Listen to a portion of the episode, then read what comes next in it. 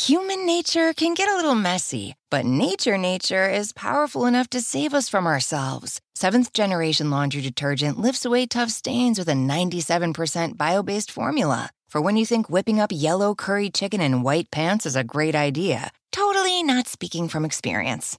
Let nature do its thing so you can feel confident doing yours. That's the power of Seventh Generation. Find Seventh Generation laundry detergent in fresh lavender and other scents at 7thgeneration.com.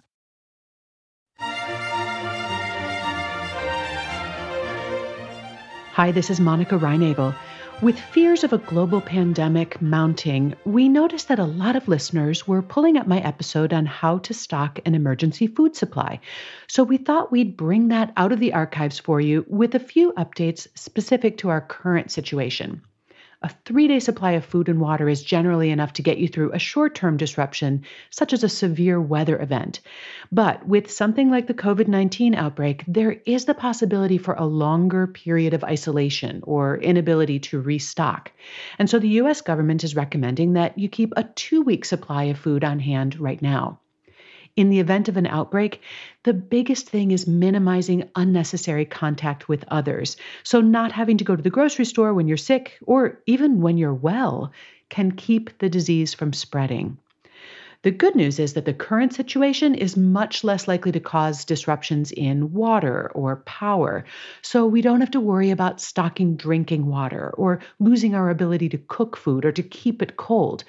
And that means you can keep more fresh food on hand and not have to rely exclusively on dried and canned foods.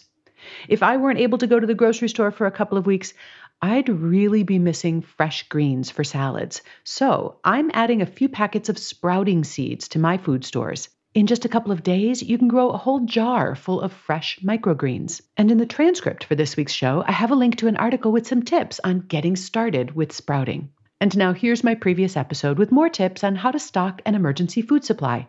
Stay well, everyone. Neve writes, in light of several recent natural disasters, hurricanes, earthquakes, and wildfires, disaster preparedness has been at the front of my mind. What types of food would you recommend to have on hand as part of your personal disaster preparedness plan? Well, Neve, you're not the only one thinking about this. After this recent rash of incidents, I got a lot of emails from listeners asking for advice on putting together an emergency food supply. Emergency supplies are intended to get you through in the event that you temporarily lose power or water or access to fresh food. Aiming for a perfect, balanced diet under those circumstances is probably unrealistic. Human nature can get a little messy, but nature is powerful enough to save us from ourselves. Seventh Generation laundry detergent lifts away tough stains with a 97% bio-based formula. For when you think whipping up yellow curry chicken in white pants is a great idea, totally not speaking from experience. Let nature do its thing so you can feel confident doing yours. That's the power of Seventh Generation. Find Seventh Generation laundry detergent in fresh lavender and other scents at 7thgeneration.com. But you don't want to be relying entirely on leftover Halloween candy either.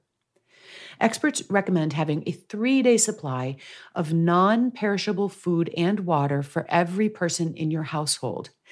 And don't forget to include in your tally others such as elderly parents or neighbors or college-aged kids that might rely on you in an emergency.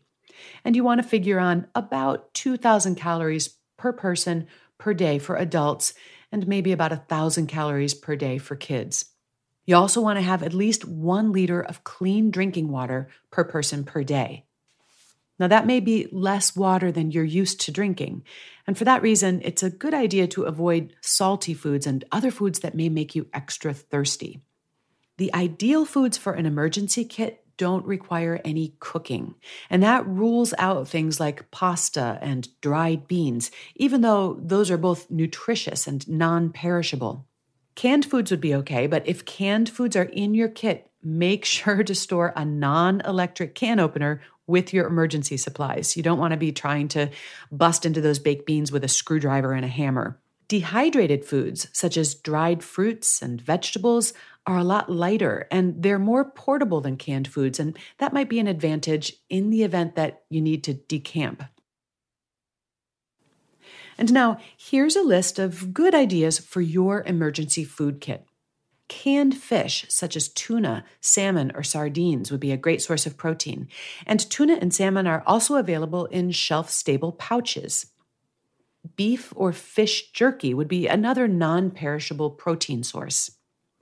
You might want to add some dried or canned fruit, as well as some dehydrated or canned vegetables. And of course, you could use some canned beans. Make sure it's something that you're willing to eat cold. I'd also add some unsalted nuts and seeds. These are high-energy foods, and choose the unsalted so they don't make you too thirsty. You might also want to include some whole grain crackers and some protein or energy bars. And maybe also some cartons of milk or non-dairy alternatives in shelf-stable packaging. Now, fortunately, many of the foods in your emergency preparedness kit are also on my list of the most nutritious foods for the money. And that means you're not going to have to cash in your kids' tuition fund to stock your pantry. But I would resist the temptation to save money by buying things from open bulk containers. Manufacturer-sealed packages are going to be better protected from air, moisture, and contamination, and therefore less likely to spoil. Look, I hope it's going to be a long time, ideally never, before you need to use these foods. But keep in mind that even non-perishable foods get old eventually. So every couple of years, rotate your emergency stock into your regular pantry and then replace it with new. Also, remember to store your emergency food supplies in a cool, dry place and do whatever you can to prevent rodents and insects from raiding your stash. Here's a few additional tips for you in case of an emergency. If your power goes out, you're not going to be able to keep foods refrigerated or frozen for long, but you will probably have a fair amount of food in the fridge and the freezer. So before breaking into your dried and canned goods, eat your refrigerated foods first, but only as long as you can maintain them at food-safe temperatures. Keep a non-electric thermometer in your refrigerator and your freezer so that you can monitor temperatures. Once your fridge or your freezer climbs above 40 degrees Fahrenheit, well, at that point, the clock is ticking, especially on highly perishable items like milk and meat. If you do have the ability to heat foods, you want to cook and eat raw meats before they spoil. And cook and eat your frozen meat and vegetables as they thaw. You can also help keep your refrigerator and your freezer cooler for longer by opening it as quickly and as infrequently as possible. It really helps to have a sort of mental picture of what's in the fridge and decide what you're going to remove before you open the door and try to get everything you need at once. I hope that none of you will ever be in a situation that requires it. But having a plan for emergencies is an excellent policy, and an emergency food supply is just one aspect of a disaster preparedness plan. You'll find more resources on being ready for an emergency at www.ready.gov. Thanks to Neve and everyone else who sent in this excellent question, and thanks to you for listening. You'll find a transcript of today's episode along with the entire Nutrition Diva archives at nutritiondiva.quickanddirtytips.com, and you'll find me at nutritionovereasy.com or on the Nutrition Diva Facebook page. I always love to hear from you. Thanks for listening. Have a great week, and remember to eat something good for me.